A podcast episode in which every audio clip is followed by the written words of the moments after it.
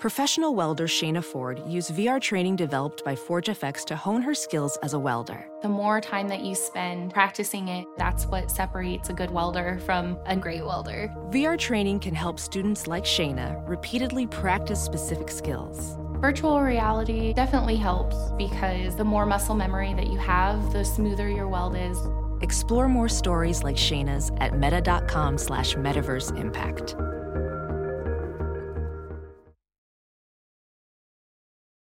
Ready to elevate your home? Picture this central heating, a cozy fireplace, or your dream walk in closet. Build a backyard oasis, go green with solar panels, or start a business. It's all possible with Figure's home equity line of credit. Unlock up to $400,000. Apply online in five minutes. Funding in as little as five days. Head to figure.com and transform your home. Figure Lending LLC, DBA Figure, Equal Opportunity Lender, NMLS 1717824. Terms and conditions apply. Visit figure.com for more information. For licensing information, go to www.nmlsconsumeraccess.org. Don't touch that dial. You're tuned in to the Dread Podcast Network. Welcome to Development Hell.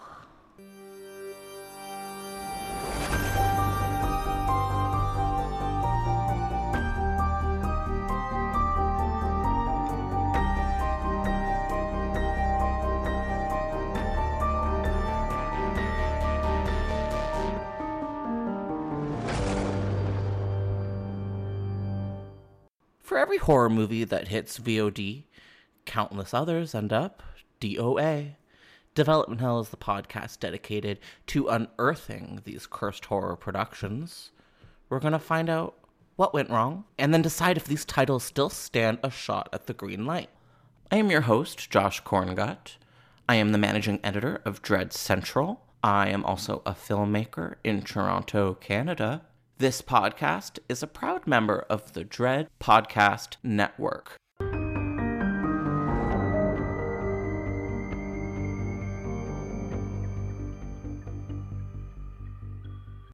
I mean, I really thought we were going to be able to drive into camp, but it was really weird how that bridge was just like completely destroyed, forcing us to walk through these pretty quiet, spooky woods all by ourselves. I wasn't expecting this.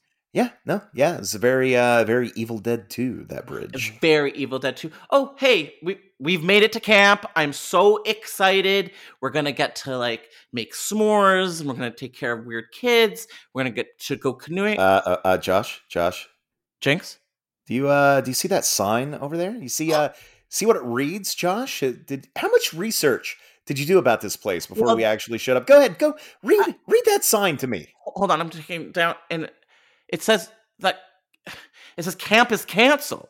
It says camp is canceled because a lunatic is in the woods killing off counselors. That's not good at all. I mean, what does this mean for us actually being camp counselors? I was really looking forward to this. I mean, this was the one thing that I was willing to let you out of the basement for, and now it's completely ruined. Yeah, yeah, I was really um, looking forward to it too. Well, I guess we could just go back to the basement. Um, no, no, hey, let's look. We're here. Okay. Uh, we're we're dressed for camp. Yeah. Um, I don't really know where we go from here. I'm a little scared, if I'm being honest. But Well, you know what we could do? Since we're here, since we're already in our uniforms, we could make the best of things and just maybe start a bonfire and tell some scary stories. what uh, what kind of what kind of scary stories there? You thinking, Chief? I don't want to scare anyone, but I'm going to give it to you straight about Jason Never Dies. Welcome back, everybody, to a brand new episode of Development Hell. Nay, this is actually not Development Hell anymore. This is the first chapter of our brand new miniseries, Camp is Cancelled. That is right. Every Tuesday this July, Development Hell is transformed, taking us back into the 80s to summer camp because we are unearthing four never made Friday the 13th sequels. And we're doing it with the help of our favorite co counselor, Jinx. Jinx, how's it going? I, I'm just sitting here wondering why camp was canceled in the first place. Did it, uh, did Mhm, it tweet mhm. something problematic? Uh, take some Ambien, you know, Mhm. shoot off the mouth? Like what? What? What did camp do exactly, Josh? I'm concerned.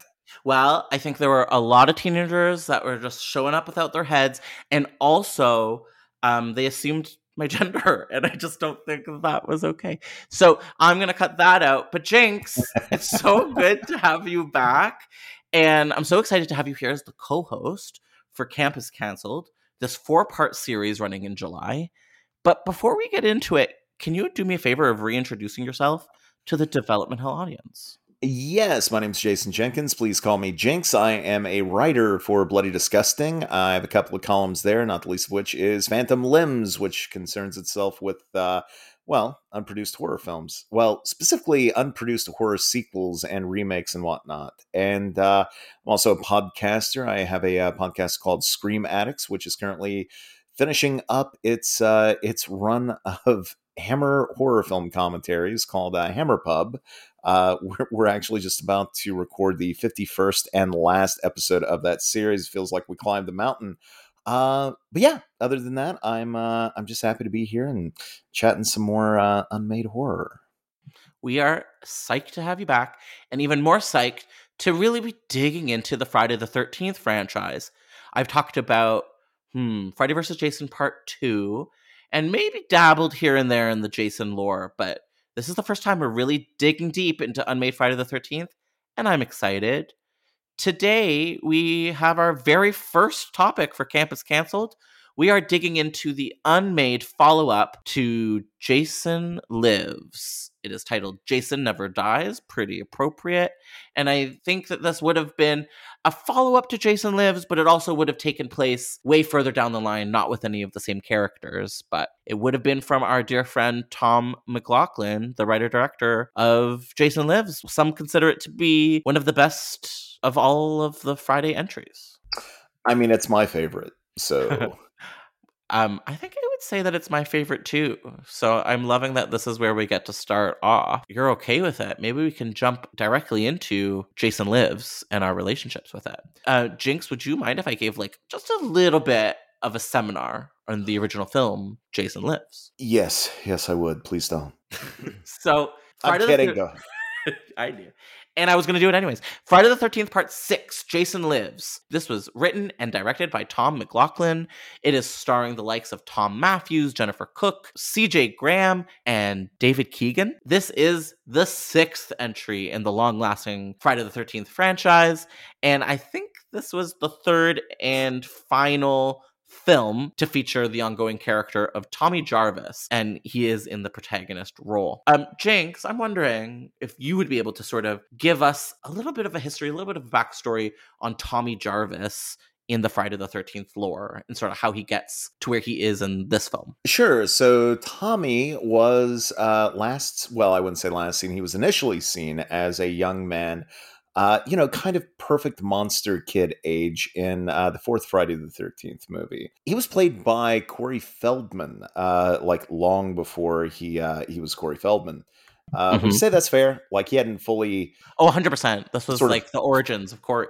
Yeah, he hadn't fully Feldmaned yet. So, uh, you know, this was this was like nascent, like, you know, uh, young Corey Feldman, as it were and you know uh, he he's a kid who loves monsters. He loves uh, you know making masks and whatnot. He's he's a fun kid. And you know if you were a youngster in the 80s growing up on you know maybe not watching these movies from beginning to end but you know if you were anything like me growing up on watching them from around like you know uh, door jams and corners and from behind pillows you know yeah. uh, seeing a kid this age sort of uh, not merely surviving Jason, but taking him on head first, there's this weird sort of kid wish fulfillment of being able to, mm-hmm. you know, uh, love monsters, but also tackle the scary stuff and you know uh, best it as it were although it's more than a little disturbing when uh, in the climax he shaves his head to look like uh, baby jason and he goes at the villain with a uh, a machete and chops him into uh, well into uh, into Gru, as it were. Uh, it's wild. That is a crazy ending to the fourth film that maybe doesn't get enough credit for how outrageous it is. You know, and you get to that ending, and with Tommy, you get the feeling that you know it's very Halloween Four with uh, Jamie Lloyd. You get the feeling that okay, this yes. is where the franchise is going to go. We got this crazy kid, and he's going to grow up to be sort of the uh, the the masked slasher's successor uh, oh as as the villain of the uh, the franchise. And then you get to Friday Five, and sure enough, he's grown up. He's twitchy. He's uh, you know nervous. He's kind of crazy acting. You know, he's Hot uh, as hell. I'm sorry to interject. and he is is. uh i do not know the name of the actor who plays him in part five and it's Mhm. amazing to me uh that he is actually played by a different actor in every installment that he appears in but Yep. yeah he is he is played very damaged uh in friday five and uh, by the end, he's ultimately kind of the hero. Uh, it's revealed that uh, the killings were not carried out by Jason, but uh, by a guy whose son was killed. You know, he was dressing up as Jason. He, he somehow, some way, found a great bald cap slash mask slash Yeah. you know prosthetic. Jason hockey mask to to plop onto the front of it. Like, well done, Mhm. Roy. Mm, Good Roy. job. Yeah, and I like the Um, little blue accent, so we, so the real fans will know the difference. Yeah, yeah, exactly. Uh, but weirdly enough, at the very end of that movie, once again, Tommy is set up as a potential villain when he uh, he pops out from behind our final girl, uh, wearing the mask and you know brandishing a uh, a pointy weapon, and it's like, okay, so is Tommy going to be the villain in the next movie? And by the time we get to Friday Six, I would say arguably, yeah, Tommy is the villain because you know what, Josh, if he had Mhm. just left Jason's ass in the ground, Mhm. how many people might not have died? How many sequels might we have been spared had he not tried to dig Jason up and do whatever the hell he was going to do? You know, what did he think he was going to accomplish? It's there? very animalistic this this moment with Jason in the ground where he goes, yeah, so he goes with his his buddy. It's very Frankenstein, which is which I love so much, the intro to Jason Lives. And and he just needs to know that Jason's underground and dead. And so him and his bud unearth Jason. He's all maggoty and gross, and Tommy takes a big metal rod and just starts hacking him up further again. And there is something awkwardly like I don't know the when he really starts going at Jason. There's something about it that's like kind of sad and kind of like awkward, and you're like, oh, he's he's losing it. Yeah, I mean, and that is kind of a callback to the previous movie. Uh, again, you know, we have a completely different actor playing Tommy Jarvis in the sixth movie. It's now Thom Mathews, and uh, unlike the uh, the twitchy, nervous, you know, kind of uh, borderline crazy character that we get in the previous movie, Thom Mathews is very, you know, he's he's he's definitely the hero type, right? He's uh, yeah, he's he's kind of uh, you know. God, how would you describe him? Like He's, he's, he- stoic and he's like anti-hero energy kind of and Yeah, yeah, I guess, you know, brooding. he's definitely he's like the superhero version almost of the previous Tommies that we've seen, you know. very he's superhero. and Batman so vibes. kind of, yeah, yeah, yeah. And so this opening sequence is kind of cool. It kind of marries what we know of Tommy from the previous installment to you know who we'll eventually know him as, which is the more standard Hollywood hero type in the movie. Yeah. and um, which is cool, you know. Um, but yeah, Tommy Tommy is kind of a fascinating character to me, and it's amazing to me that he never popped up in any of the other, uh, I will say, in canon films. Of course, there are. Uh, there are a some- lot of fan films. yeah, there are fan films that uh, I believe Thom Mathews even came back for one for one of the Womp Yeah, movies. yes, he did. Yes, he did. Um, but he also came back. I think he came back for the video game. Am I wrong? Because the Oh, characters in right, the video right, game. right. I don't know if they. I, they definitely got his likeness for it. I don't know if. You know, I, I think I'm pretty sure they got him back to do voice work and stuff for it too. And you know, Um, like even in the later movies, um, I mean, how do you not do a riff on Tommy Jarvis in like the 2009 movie? You know, or I know that would have been just- so cool if Jared Padalecki like had like encountered Tommy Jarvis and like Tommy Jarvis sort of like helped.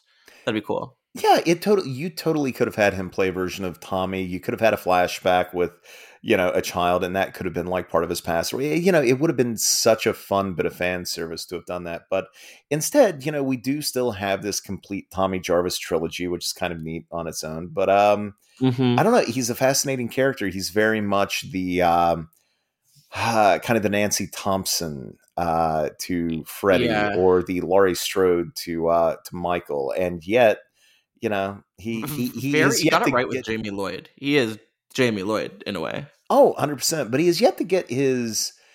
He, he his Halloween 2018 like I want to see an older Tommy finally taking on that. Jason. Although, you know, do we is it Thom Mathews still, or do we keep uh keep to the franchise's choice of having What's- a different Tommy. It's like a Louis Buñuel film, you know. It's like every time we see Tommy, he's somebody else.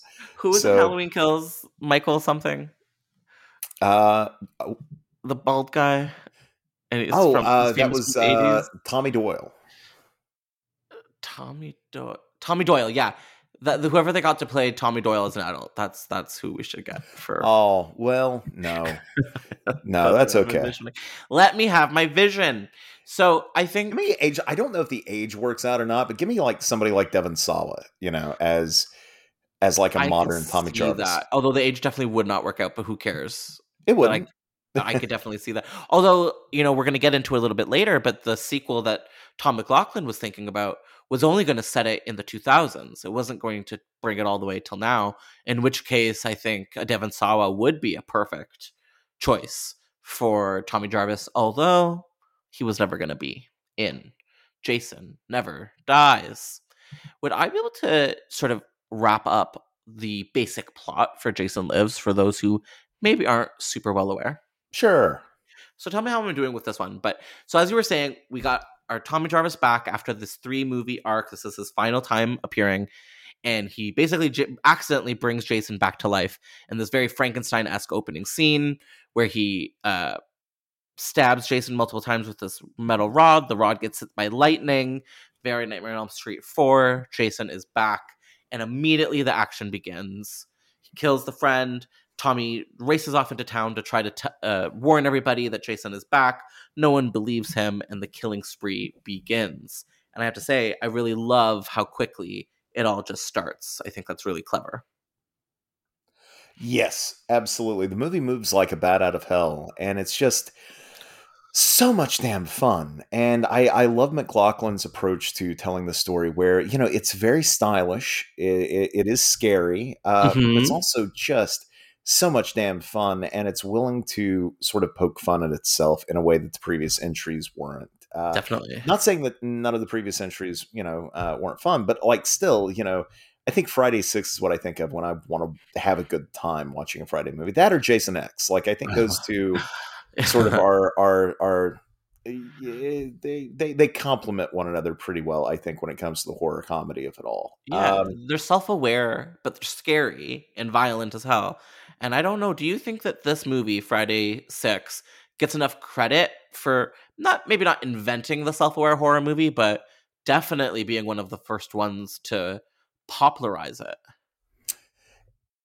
Yeah, yeah, I could see that. I, you know, obviously, I think you know when you look at McLoughlin, he was probably harkening back to what, like maybe Abbott and Costello meet Frankenstein. You know, with uh, the sort of melding of iconic horror figure with, uh, you know, some yucks. And uh, I kind of wish, you know, early on, I think I don't know if it was before or after this entry, but he had mulled over doing a uh, Cheech and Chong, you know, Uh-huh. led Friday Versus- the Thirteenth movie. And damn it, like I Jason. wish that that had actually happened. Me Um, too, because you know neither of them would die. It would have been so funny. Yeah, yeah, yeah. And uh, I, I think there would have been something really, really just uh, fun about that. And I, I wish that existed. But I, I think what he ultimately gave us with Jason Lives is still something that, again, it kind of takes the piss out of movies like this, but still allows us and invites us to have fun with it. And uh, I, I kind of love it for that. And for that reason, I wish we had gotten more from him. I wish he had returned and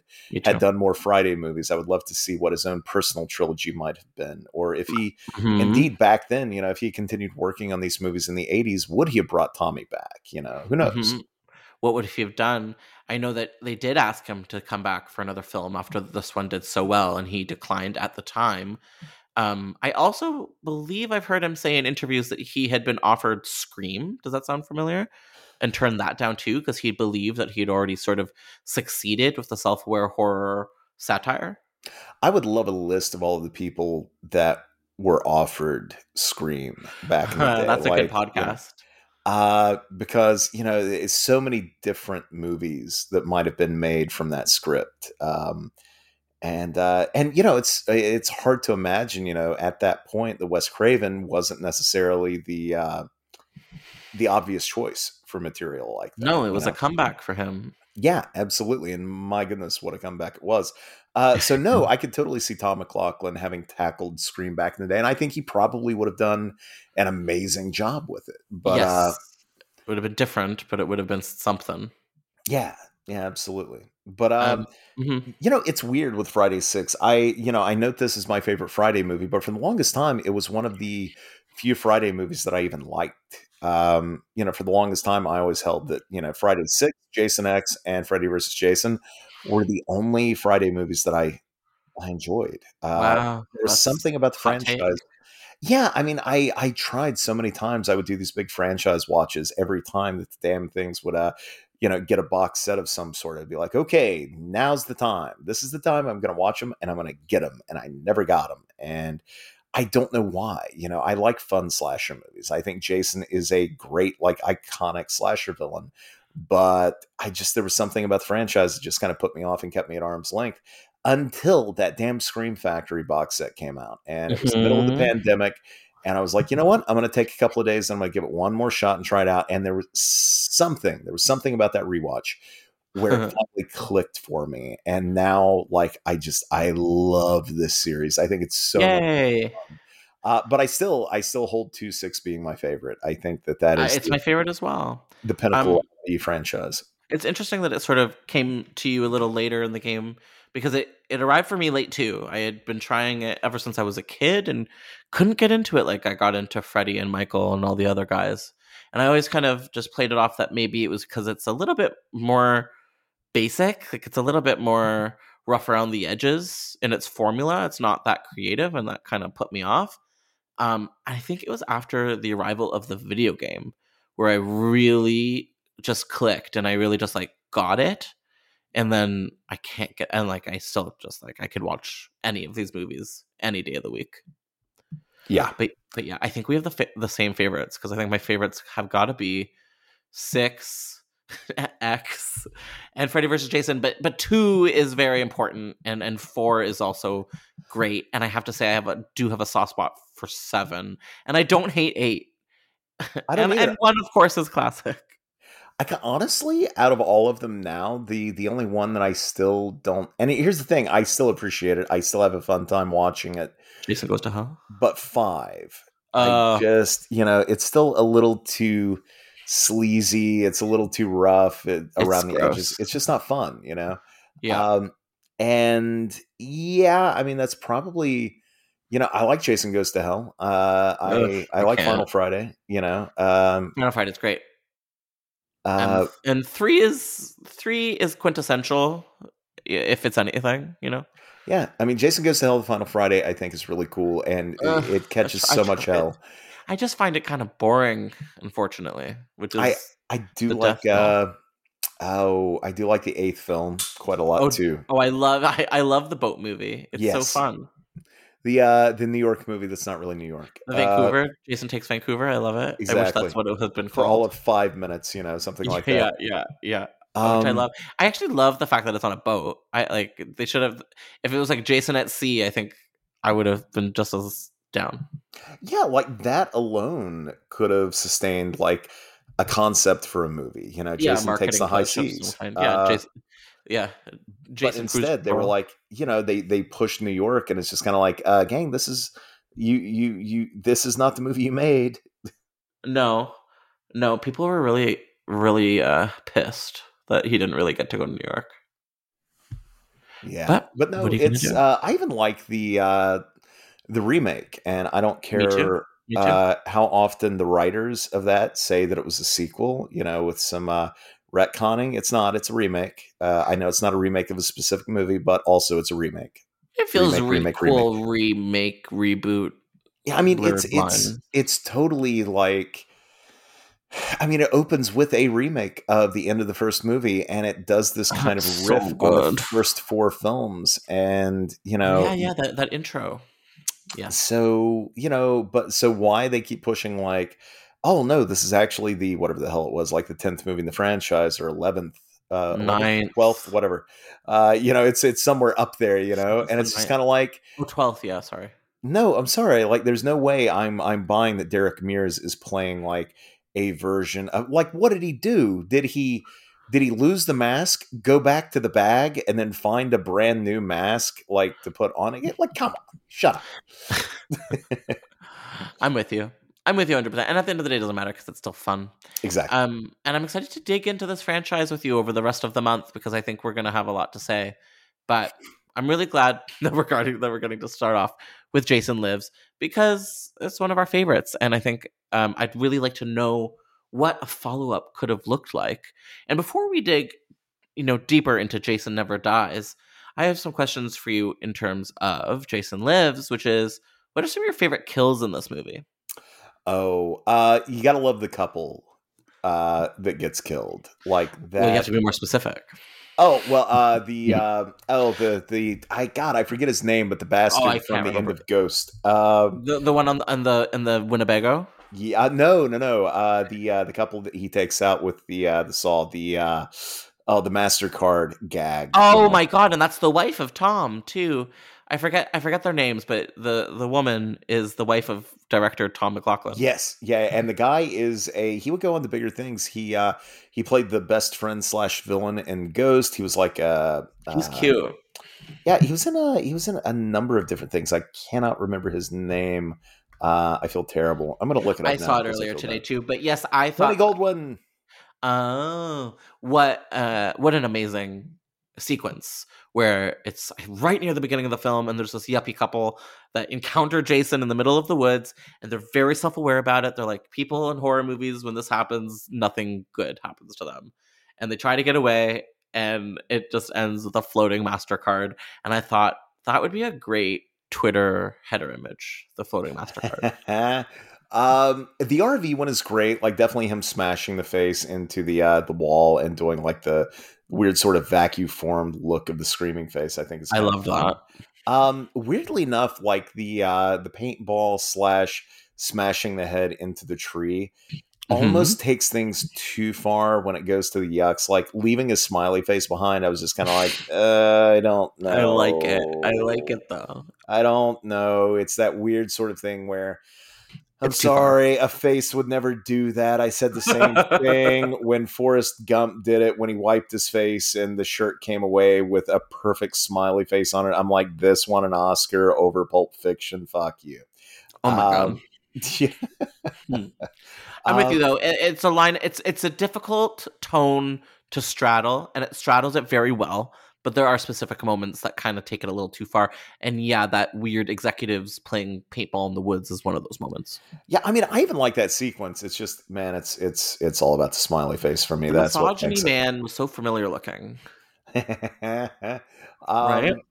Otherwise, I would say, honestly, just as far as set pieces go, I mean, that final showdown in the lake and the boulder and the fire, like that is just, it's an all time moment Classic. for that franchise. I think it's so good. Classic. Although, like, that's what gets him. Like, he couldn't just like undo the, the thing a little bit, but it gets him. And I, I do love that iconic image of Jason floating up in people's dioramas, and like, it's just so good. So, and I think there is a installation somewhere on this God-given Earth where someone did put a floating Jason at the bottom of a lake to scare people. Yes, yeah, hundred percent. Where the hell is that? Um, hmm I have to look this up because I love it because I want to visit that lake and go diving there sometime. I would love to go diving. Eh.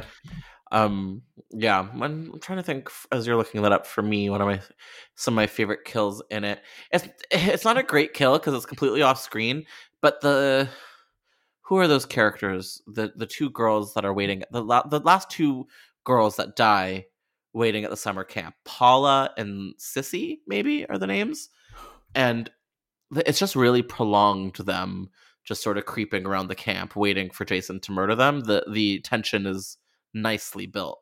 And actually this movie is kind of scary.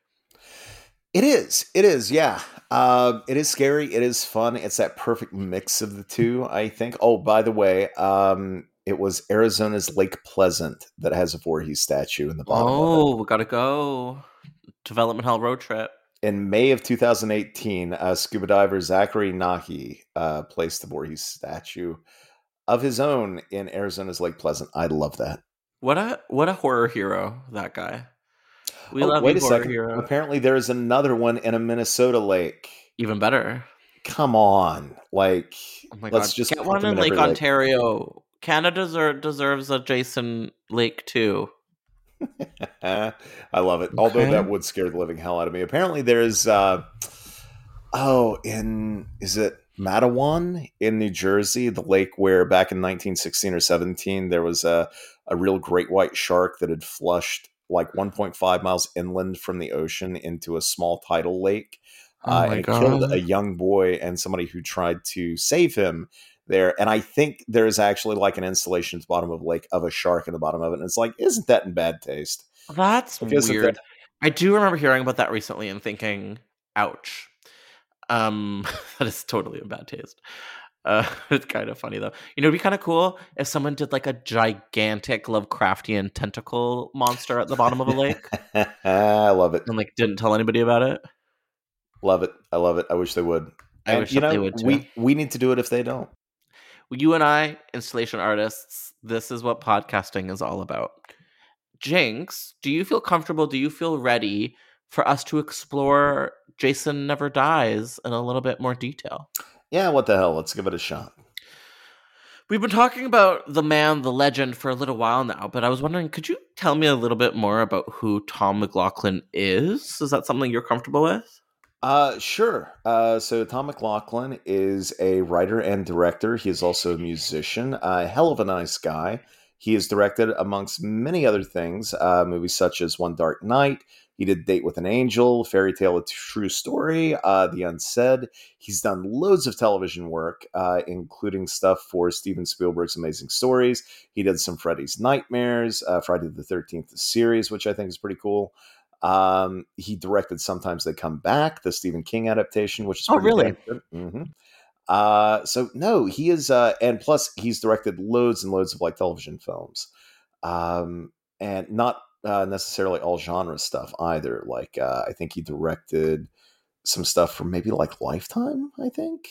Classic. Uh, but yeah, and so no, he's he's a hell of a filmmaker. He's a hell of a storyteller. For the life of me, I don't know why he doesn't sort of get the same accolades as a filmmaker that you know some of Mhm. uh, some of the, the the usual suspects that we always talk about. You know, and maybe that's down to the fact that he didn't direct loads of horror movies back in that period. But I mean, so far as what his abilities were, I, I feel like that's a guy that you know some studios cough blumhouse cough or you know somebody like them should maybe be looking at to bring back and sort of give him another opportunity to direct for the big screen again because i think he would probably kill it Um, from my readings, so you you did a pretty in depth article on Phantom Limbs about his never made follow up to Jason Lives, Jason Never Dies, and in it he was talking about how he was approached to do a possible follow up back in 1986 after Jason Lives was super successful. Um, can you tell me what his response to that was back in the day?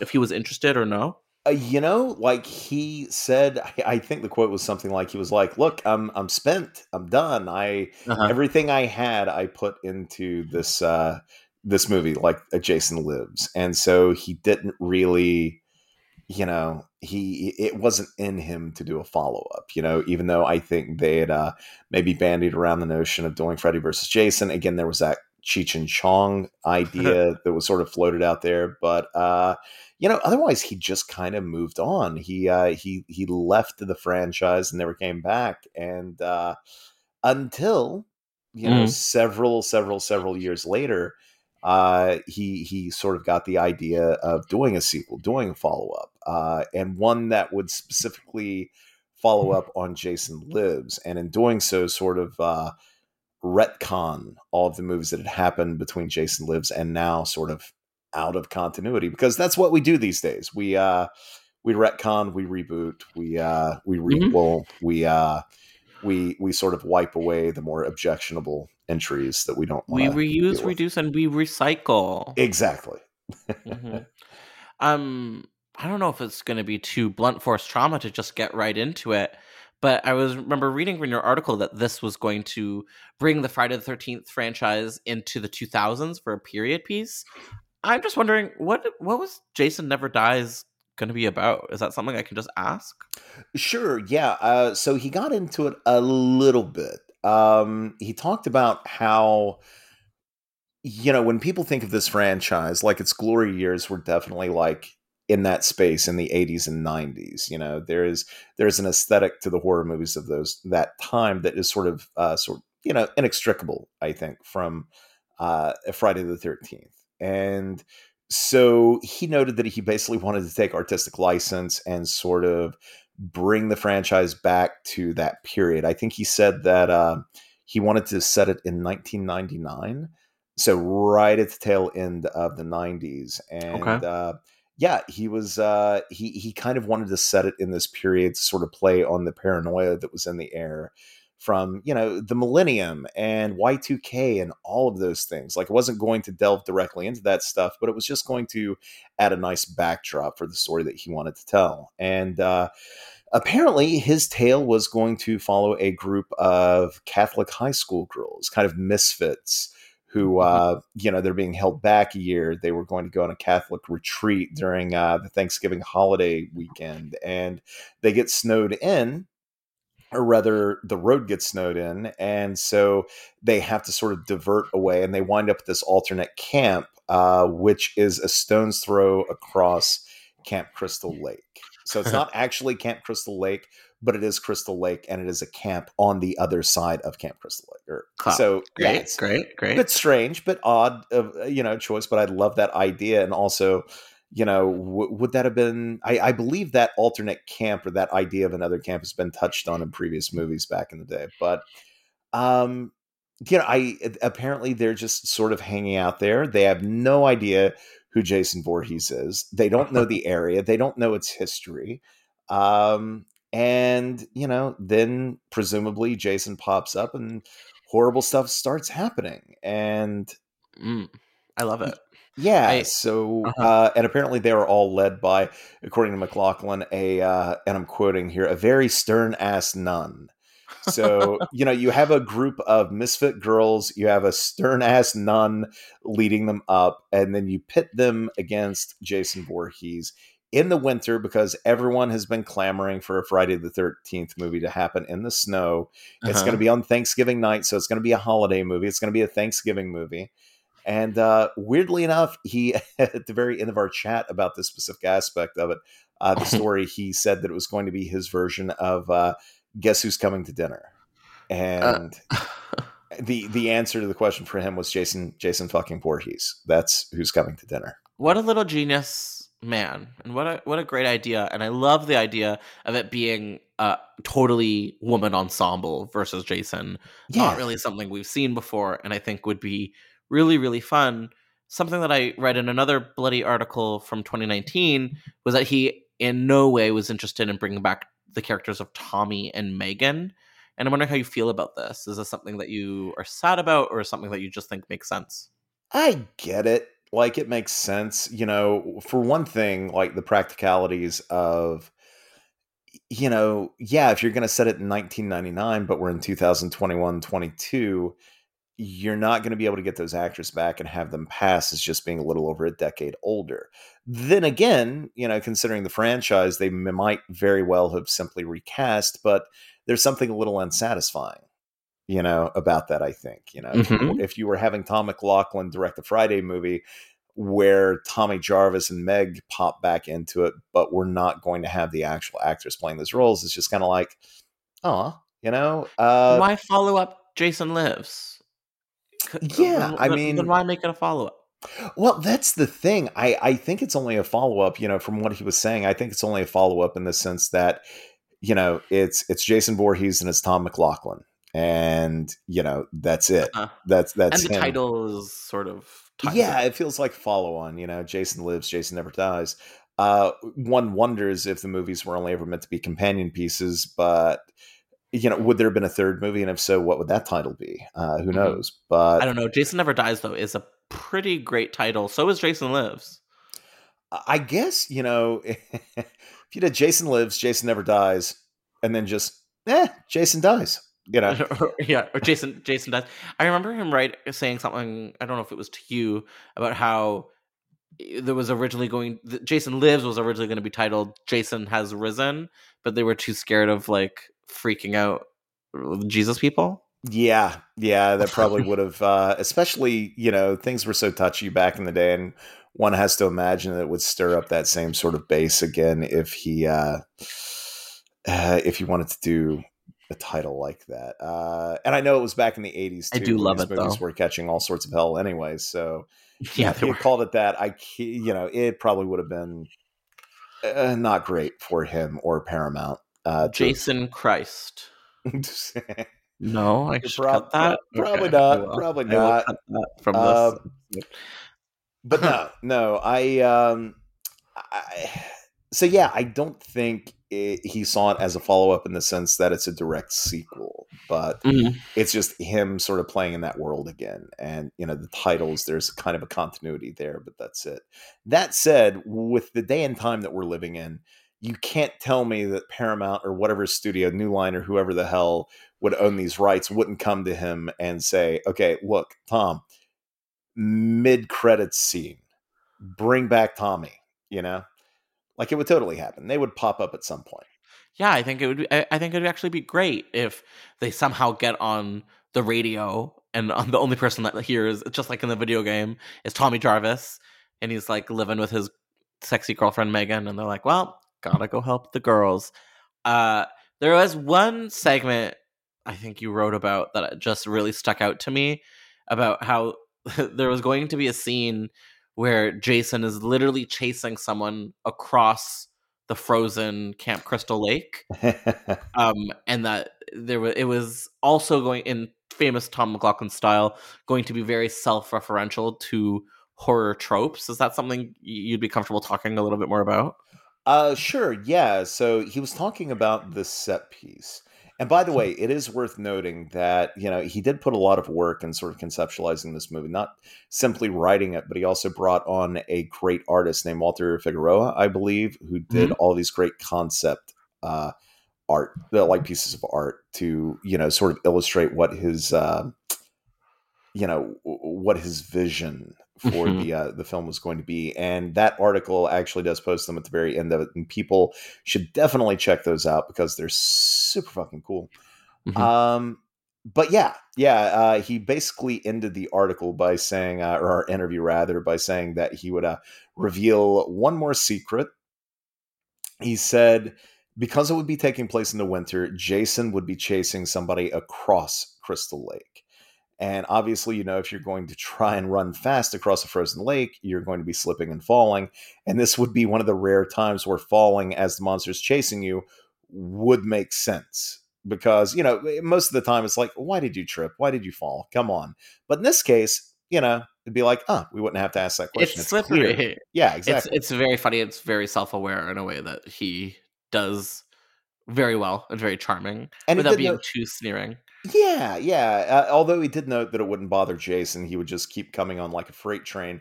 But I will say this I would love to see, just for once, during a chase scene, I want to see Jason slip and fall. Just and like a little bit. ass. You know, uh, just uh, uh. I want to see that happen. I want to see what his reaction is when it finally happens to him. That sort of moment where he's like, "Well, I'll be damned," you know. Ouch. I love that. I think that'd be really funny. And I was thinking the exact same thing. One other thing I found interesting from the Bloody Disgusting 2019 article on the subject was that Tom was interested in mildly explaining like ugh, the reason why Camp Crystal Lake is so doomed and so cursed. And I think he gave a kind of like quasi pet cemetery the the soil is evil explanation, which if you get a little bit too deeply into can sort of lead towards like in, indigenous reasoning, but I don't think they wanted to go there, but I do think it would be kind of cool to give it a bit of a, a pet cemetery vibe and give an explanation to like why this whole area is just so evil and cursed, not just because of Jason. Yeah, I mean, I I do love that idea, and what's funny is that's not the first time that somebody actually uh, sort of investigated that Mm. as a notion. Uh, there was a great comic book series put out by, I believe, Wildstorm Press back in the uh, mid aughts, and it was called Badland. And it did this sort of Godfather 2 thing where it was part prequel, part sequel, where we see, you know, a typical Friday the 13th movie where Jason is going after people who are, for whatever reason, at this point, come on, people, stop going to fucking Camp Crystal Lake. Just stop it. Uh, but they're there. He's chasing them. Bad things happen. But also, there are these other stories from times past where other horrible things happen on this land. That so the the the notion that there is a curse there was sort of trotted out, and that Jason, rather than being a standalone villain, he is just another aspect of the curse of this land. Uh, which I think is really cool and really kind of fascinating. And I think in McLoughlin's mm-hmm. hands, it would have been, you know, really well done and something that could have, uh, you know, made his sequel all the more special. Mm-hmm. Totally, because he really straddles the line between scary and tense, but also self-aware and and kind of satirical. So I think he could have done both quite nicely again. Um and you know, I think that brings us into conclusion territory. And I'm wondering, Jinx, do you think that there is a world where we're gonna get to see either Jason Never Dies or just another Tom McLoughlin Friday the Thirteenth? I, you know, are we ever going to see another Friday the Thirteenth at all? Oh my uh, god! Who knows? Who knows with the lawsuit? Um, who can say? Um, honestly, like, I think we should. I absolutely think we should. Like, the moment those rights issues get sorted out, go to the guy who made one of the best. Let him take another mm. shot at it. Give him a decent budget and let him kill it. Like that would be amazing. But part of me feels like they're not going to do that. They're going to do like, you know, very modern, very slick and sleek, very platinum dunes, even though you can't very well say that that's modern. That was, that's 13 years ago now. Um, Whoa, so that we got that remake, you know, but I just feel like, you know, with a lot of the different takes they were developing over the years, it seems like they're wanting to keep it grounded and keep it super scary and grim and McLoughlin, you know, that's not really his bag. You know, he he wants to harken back to the fun days. And um I get it if they don't go with him, but I really wish they would because I think he would sort of recalibrate the franchise in a way that it sorely needs and will need if it finally, you know, gets some life breathed back into it. But if you were given like the, the budget and the keys to either give a new Friday movie to Tom McLoughlin or Ronnie Yu, who would you go to? Uh, MacLachlan. So yeah, McLoughlin. Although I, I wouldn't be able to answer right away, but I think I agree. I can. I will. MacLachlan. uh, and here's the thing: I don't even hate. Like I, I think Freddy versus Jason is an absolute blast. I think Ronnie Yu is, you know, he's a hell of a shooter. Uh, he is, but um, but no, give it to McLoughlin. Like, especially considering that he's already developed it. Like, this mm-hmm. is something that he's been he thinking about. about. This is something he's been crafting on his own, waiting for his chance. You know, I don't think Ronnie Yu is out oh, there anywhere. He's never thought about Jason a second after that movie came out. I'm not sure he was thinking about Jason when he made the movie. no, and it um, is why it works. Yeah, I mean, but you know, it is it is kind of what it is. Uh, I think McLoughlin loves that world. He loves that character. He I I love that he was honest back in the day rather than uh cashing a quick paycheck and just churning out sequel after sequel. He told them like, "Look, you know, I'm I'm kind of done it. at the moment." But now that guy has a uh, a, a, solid idea. He has set pieces in mind. Um, give the man the money and let him turn in some gold. I, I think he really uh-huh. would. All he would need is like eight million bucks to make this work. I, you know, if he only needs eight million, give him sixteen and stand back. Oh, that would be beautiful. Blum, listen, help us out, Daddy Blum. and then um, let him. You know what? Craft a Friday uh, trilogy. You know, let uh let Jason Never Dies do the. You know what? Talking about like you know a group of misfits stuck in the woods against like a supernatural evil uh, set in the 90s damn it, if Yellow Jackets is getting all sorts of love these days, and it should because it's an amazing so show, good. let McLoughlin do his 90s set Camp Crystal Lake horror movie. Come on. Like, That'd be cool. do let him do a trilogy. Do the first movie set in the 90s and then do the next two set in the present day. Age the girls who survived from the 99 movie up to like 20, Mhm. 2022. Bring back Thom Mathews as Tommy Jarvis and yeah, and just watch the money roll in, Blumhouse. Come on. definitely, hundred percent. I'd be more interested in that than the Exorcist trilogy. So we will see. What Exorcist trilogy? Are you joking? Maybe. uh, Jinx. Now that you're free and out in the wild, where can people find you online? Uh, so you can find my writing at Bloody Disgusting. You can find my podcast at screamaddicts.com or any of your favorite places to get podcasts. Mm-hmm. Um, otherwise, you can find me on Twitter. Uh, it's at Jinx1981. That's J I N X 1981. I'm on Instagram posting all manner of weird, spooky shots. Uh, that is J I N X 740941.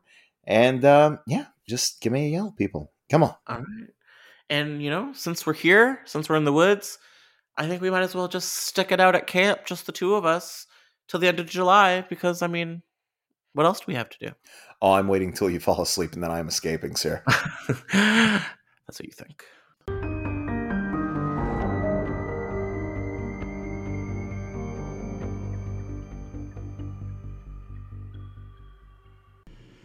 Thank you so much for listening to Development Hell. If you enjoy this podcast, then please do us a major favor of leaving us five stars and writing a positive review.